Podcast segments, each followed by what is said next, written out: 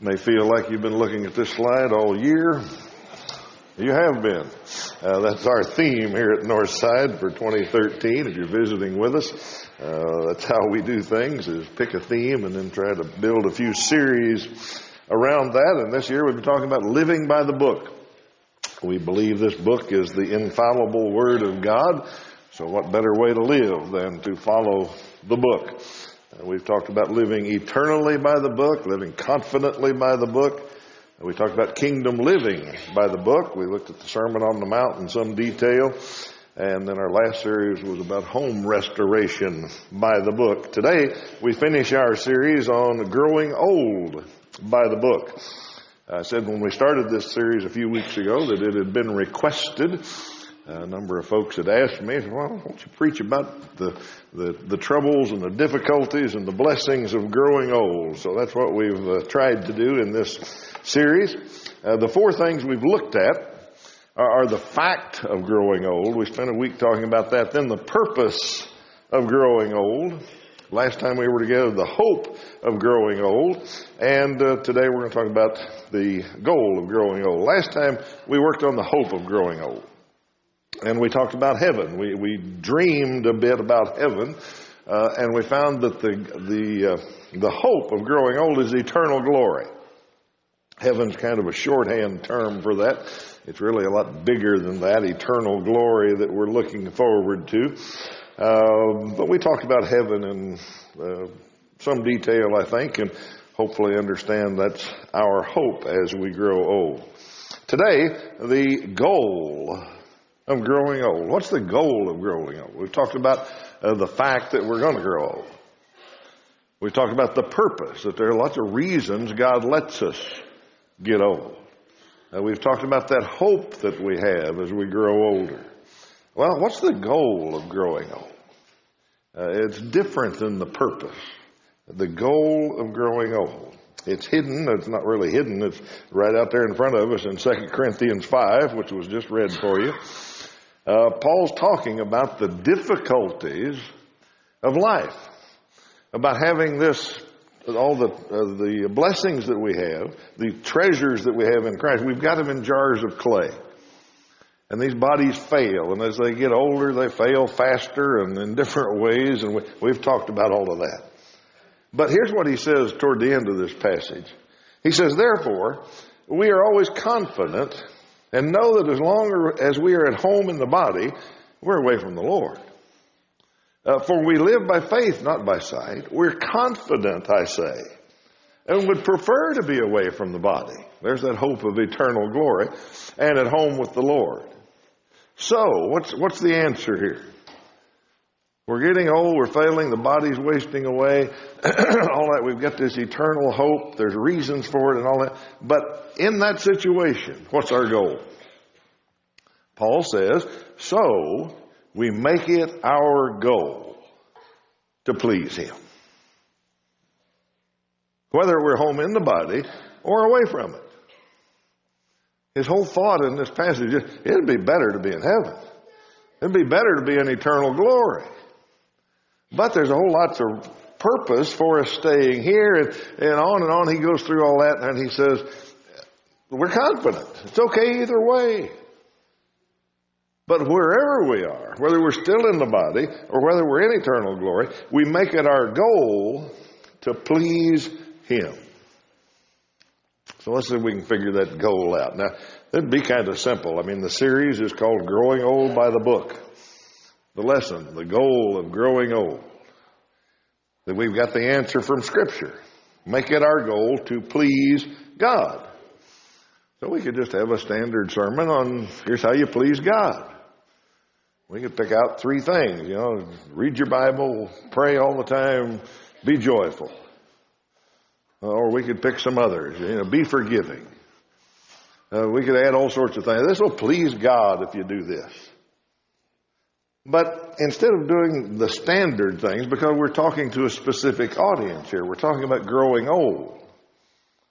So let's be a little more creative than that perhaps, and try to anyway. I want to give you seven ways to please God and please the people that are around you, and make your life better.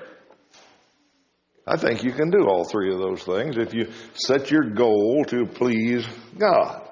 And the benefits, side benefits, they'll also please the people you're dealing with as you grow old, and they're going to make your life better. Let's see if we can figure this out. First, welcome change. Welcome change. That's hard to do when you're growing old.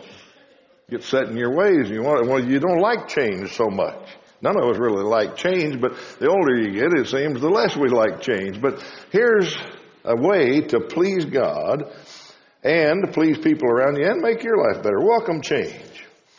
Michelangelo, great, greatest artist of all time, uh, carved from marble two of the greatest things I've ever seen in my life, the, the Pietà and the, the David statue. Uh, unbelievably beautiful. Pietà, I think, is the most beautiful man-made thing I've ever seen. He carved those when he was in his 20s. He was in his 20s when he carved those. And he went on to do other things, and he got so famous that the, uh, the Pope and the Vatican began to commission him to do all sorts of statues and, and things for the church. He was commissioned to do the, the tomb of the Pope, and it had, I forget how many statues around it, and it was supposed to be built this way and that, and all of that. And he just kept getting more and more famous and more and more jobs from the Vatican. And one uh, contemporary of his another artist that was jealous of Michelangelo. This was later in Michelangelo's life. Decided he was tired of him getting all this praise and all these jobs, so he went to his contact in the Vatican and he said, Why don't you have Michelangelo paint something? That's not his specialty. That'll mess things up. He's good at carving stuff out of rock, but let's see if he can paint something. And so they gave him a job paint something. It was a ceiling the ceiling of the Sistine Chapel. And it was already laid out. It was supposed to be the 12 apostles, and Michelangelo looked at it and he said, I got an idea. Let me do it my way. And he got the Sistine Chapel, the most amazing painting in the world. Okay? Uh, later in life, when he was 74, they were building St. Peter's Basilica, and it had been going kind of slowly, and the architect wasn't doing too good. And so the Vatican asked Michelangelo, said, Would you take over as architect? Get this thing finished. He said, Yeah, I can do that. 74. Took the job of being architect for St. Peter's Basilica. Worked on it for the rest of his life. He died at 88. Uh, the dome was almost finished when he died. And some people have called the dome, which he engineered and built, the greatest creation of the Renaissance.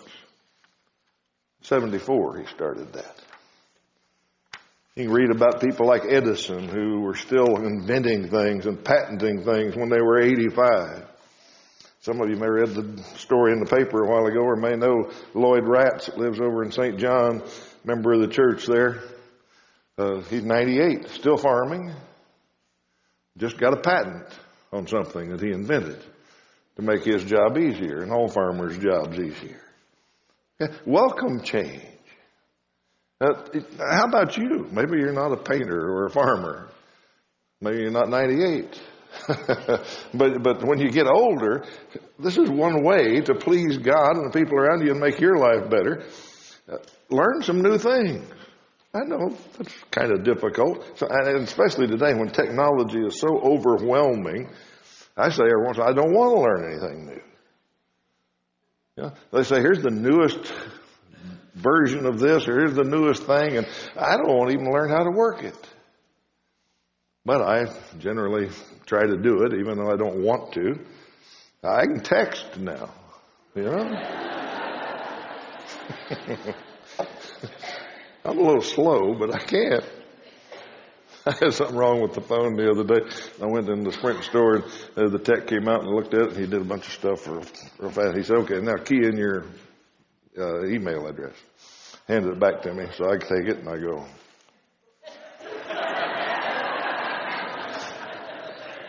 I saw him. I saw him out of the corner of my eye. How about in the church? Welcoming change as you get older. I already said it earlier in this, so you can use your wisdom, use your experience in the church. That's why we have elders. But be willing to change also.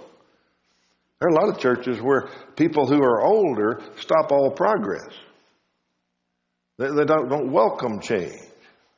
They say, We've never done it that way before. We don't want to do it any different. If you want to please God, please others around you, and make your life better, welcome change. Now, one way to get old is to sit around and talk incessantly about the good old days. Here's my second tip uh, act like these are the good old days. Act like you're living in the good old days. Have that kind of attitude, that kind of mindset. a man named Henry Durbanville wrote a book called The Best Is Yet to Be. Listen to what he said. I feel so sorry for folks who don't like to grow old. I revel in my years. They enrich me. I would not exchange the abiding uh, uh, of soul, the, the measure of wisdom I have gained from the sweet and bitter and perplexing experiences of life, nor the confirmed faith I now have in the love of God. I would not exchange that for all the bright and uncertain hopes and tumultuous joys of youth. Indeed, I would not. These are the best years of my life. The way grows brighter, the birds sing sweeter, the winds blow softer, the sun shines more radiantly than ever before. I suppose my outward man is perishing, but my inward man is being joyously renewed day by day. Kind of makes you think of that lesson one about the attitude that we have. The fact of growing old is inescapable. But whether we grow old in spirit or not is something else. Act like these are the good old days. Number three, stay engaged in the kingdom. People plan on retiring. They look forward to retiring, and it's okay to retire. Just don't retire from the Lord's work. Stay at it. Find something to do. There's a famous evangelist named George Whitefield. We've talked about him before. And when he was old, he was talking with some of his friends about the difficulties of ministry. And he, said he was weary of the burdens. And he was looking forward to when he could depart and be with Christ. And some of the other folks there agreed with him, said, yeah, they were thinking that way too. And, and old Mr. Tennent sat over there and didn't say anything. And finally, George Whitefield leaped over and tapped him on the knee and said, Well, Brother Tennent, you're the oldest one here. Do you rejoice that the time is closer at hand than ever? He said, I've got no thought about it. They all kind of looked at each other and said, Well, what do you mean? Old Brother Tennent said, I have nothing to do with death. My business is to live as long as I can and as well as I can and serve my Savior as faithfully as I can until He thinks it's time to call me home. Whitefield said, I took that as a gentle rebuke from the Lord.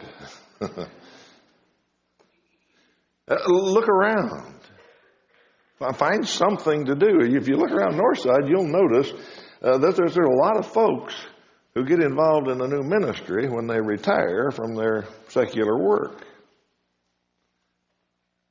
I don't know if you have to be retired to work on the kitchen crew or not, but there's a whole lot of folks in there that have taken that. That's a hard ministry. And there's a lot of folks that have taken that up when they retire. Be a Bible correspondence course grader. Be a prayer pal. Maybe you think I'm too old to be a prayer pal. No, that's when you're ready to be a good one. You like to travel and you think when I retire I'm going to travel a lot. Well, travel. Go visit a missionary. Stay involved, stay engaged in the kingdom. Fourth way, continue to praise and preach. Some of you say, well, what's that mean for me? Well, I got that out of Psalm chapter 71. Psalm 71, the 71st Psalm is when David's old. Kind of a, an old person psalm. And he talk, we already looked at a few things in it. But look at one, verse uh, 8 in Psalm, verse 8, uh, 71, verse 8. My mouth is filled with your praise, declaring your splendor all day long. Look up in verse 7. He's, well, look at verse 5. He said, You've been my hope, O sovereign Lord, my confidence since my youth. Then verse 7 says, I've become a portent to many, but you're my strong refuge. Portent's a sign, a symbol. David says people just look at me as that's old King David. But verse 8, my mouth is filled with your praise, declaring your splendor all day long. Go down to verse 14. But as for me, I will always have hope. I will praise you more and more. My mouth will tell of your righteousness, of your salvation all day long, though I know not its measure. I will come and proclaim your mighty acts, O sovereign Lord. I will proclaim your righteousness, yours alone. Since my youth, O God, you have taught me. And to this day I declare your marvelous deeds, even when I'm old and gray. Don't forsake me, O Lord till I declare your power to the next generation, your might to all who are to come. David was old and gray. He said, Don't forsake me. Let me keep praising. Let me keep preaching. I'm going to tell other people about you. Fifth, depend on God more and more. And I know some of you thinking, well, I've always depended on God. Well, I know you have, but with all due respect, early in your life, your dependence on God, a lot of it was theoretical. Uh, it was in your mind and you, you thought about it, but you had a lot of other help and support to depend on. Okay? As you grow older, you it, it's more practical than it is theoretical. For instance, just think of this. Early in your life, you got a lot of good friends around. You, you can count on them for things. The longer you live, here's a truism, the longer you live, the more of those good friends you bury. And if you live long enough, you don't have many good friends left. Around here, we've got a pretty sizable group of widows that support each other and help each other and pick each other up to, to go places and do things together and all that. Uh, the statistics say women live longer than men. Don't know why that is. I've got some theories, but I'd get in trouble if I told you. But, but in general, women live longer than men, and they have that support group. But the longer you live, that support group starts to go away. As all these helps you've got go away, you depend on God more and more. It becomes more and more practical and less and less theoretical. Sixth, long more and more for heaven. Now, I know what old brother Tennent said, and I understand that. And I'm not worried about heaven. I'm just supposed to live here and do what I'm doing, and he'll take me when he wants to. I understand that in, in a sense. But we're talking the realities of life here. As you grow older, one way to please God and influence those around you and please them and make your life better is to do this, to, to start to long more and more for heaven. Paul said that's natural. Paul said, I know it'd be better to be gone. But let me just give you one example to try to explain what I mean here by longing more and more for heaven. Uh, a member of this congregation, this happened a long time ago, called me to the hospital, and one of their parents was, uh, well, had died.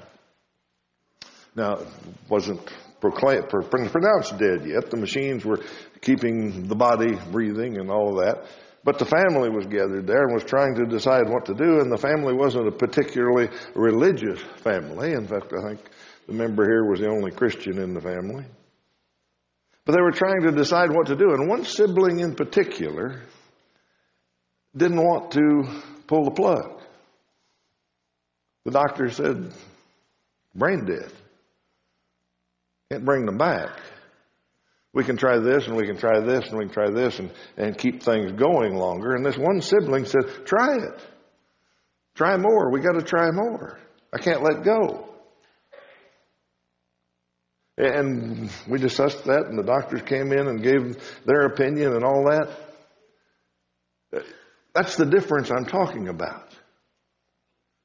Uh, if you have no sense of that eternal glory, if you have no understanding of that, then you can't let go. You want to stay here. Okay? A Christian ought to long more and more for heaven. And as it gets closer to that time, a Christian should long more and more to go, and that's okay. Seventh, be an example. Be an example. Think of it this way uh, Who do babies watch to learn how to walk and talk and eat and do everything they do? Older people. Their brothers and sisters, their parents, adults, the people that are around them, they watch them and they learn how to get through what's coming ahead. Well, growing older, when you grow old, you go through different things, and who's watching you? Uh, us middle aged folks are watching you old people. I know I said I was old when we started this series, but the more and more I talk about old, I think I've changed my mind. Seriously. You, you, old people, uh, when you've grown old, you have so many chances to teach younger people just by living your life, to doing the things we've talked about in these four lessons. You get to show a proven faith. Remember we talked about that? You get to praise and preach. That's what David wanted to do. He said, Let me show these young folks what you're like, sovereign Lord. On Sunday nights, we're studying faith walkers. We're looking at Bible characters who walked by faith to see how they lived and how they died. We got faith walkers right in here. By growing old, you, you, you've earned that chance to show what being a faith walker is. And we can learn from reading about the characters in the Bible, but uh, when we've got somebody with flesh and bones to look at and to see and say, aha, that's what faith walking is. That's a great thing. There's seven things that I hope have been a little helpful. Now, put all that together and remember the goal. 2 Corinthians 5, 6 through 9. We're confident. We know that as long as we live at, are at home in the body, we are away from the Lord. We live by faith, not by sight. We're confident, I say, and we would prefer to be away from the body and at home with the Lord. So we make it our goal to please Him, whether we're at home in the body or away from it. There's the goal of growing old, is to please God. Let's recap before we quit. Here's the four things we talked about. And glory kept coming up. I kept thinking of, trying to think of a way to name all four sermons with the glory in it somewhere. And I decided to go with the fact, purpose, hope, and goal. But the fact of growing old is an inglorious thing. Uh, remember that from what we read from Ecclesiastes 12? Tough getting old. Yeah, that's not a glorious thing. Solomon said there comes a time when you say, I have no pleasure in this. It's an inglorious thing sometimes to grow old. The purpose of growing old was to glorify God to bring him glory in whatever you, you do. We listed a number of things, but all of them were to glorify God. The hope of growing old is eternal glory. Heaven, if you want to call it that, but the, being in the glory of His presence for eternity. And the goal, the way Paul put it, was to please God, but you could just as easily say glorify God. Perhaps that recap will, will help us think that, yeah, growing old tough, but it's all for the glory of God.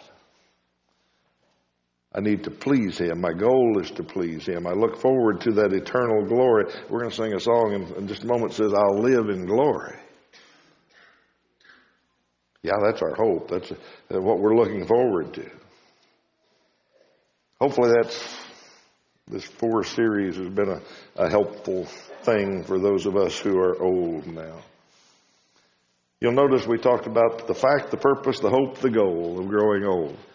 Notice one thing I left out there? There was no sermon about the guarantee of growing old. No sermon about the guarantee of growing old. I couldn't preach that one because we're not guaranteed tomorrow. Bible says in general, average, you get 70 years. Somewhere there, you, you might live longer than that. The song that we're going to sing says, I'd like to stay here longer than man's allotted days, but it's not guaranteed.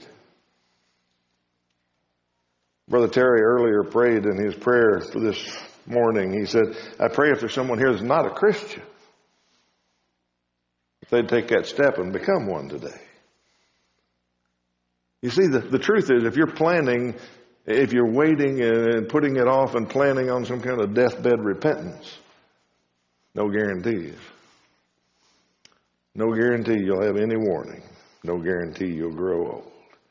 No such guarantee. If you need to respond to the Lord's invitation today, God will bless you if you live to be old. It'll be easier growing old if you're a member of the body of Christ. But if you need to take that step today, take it. Let's stand and sing this great song together.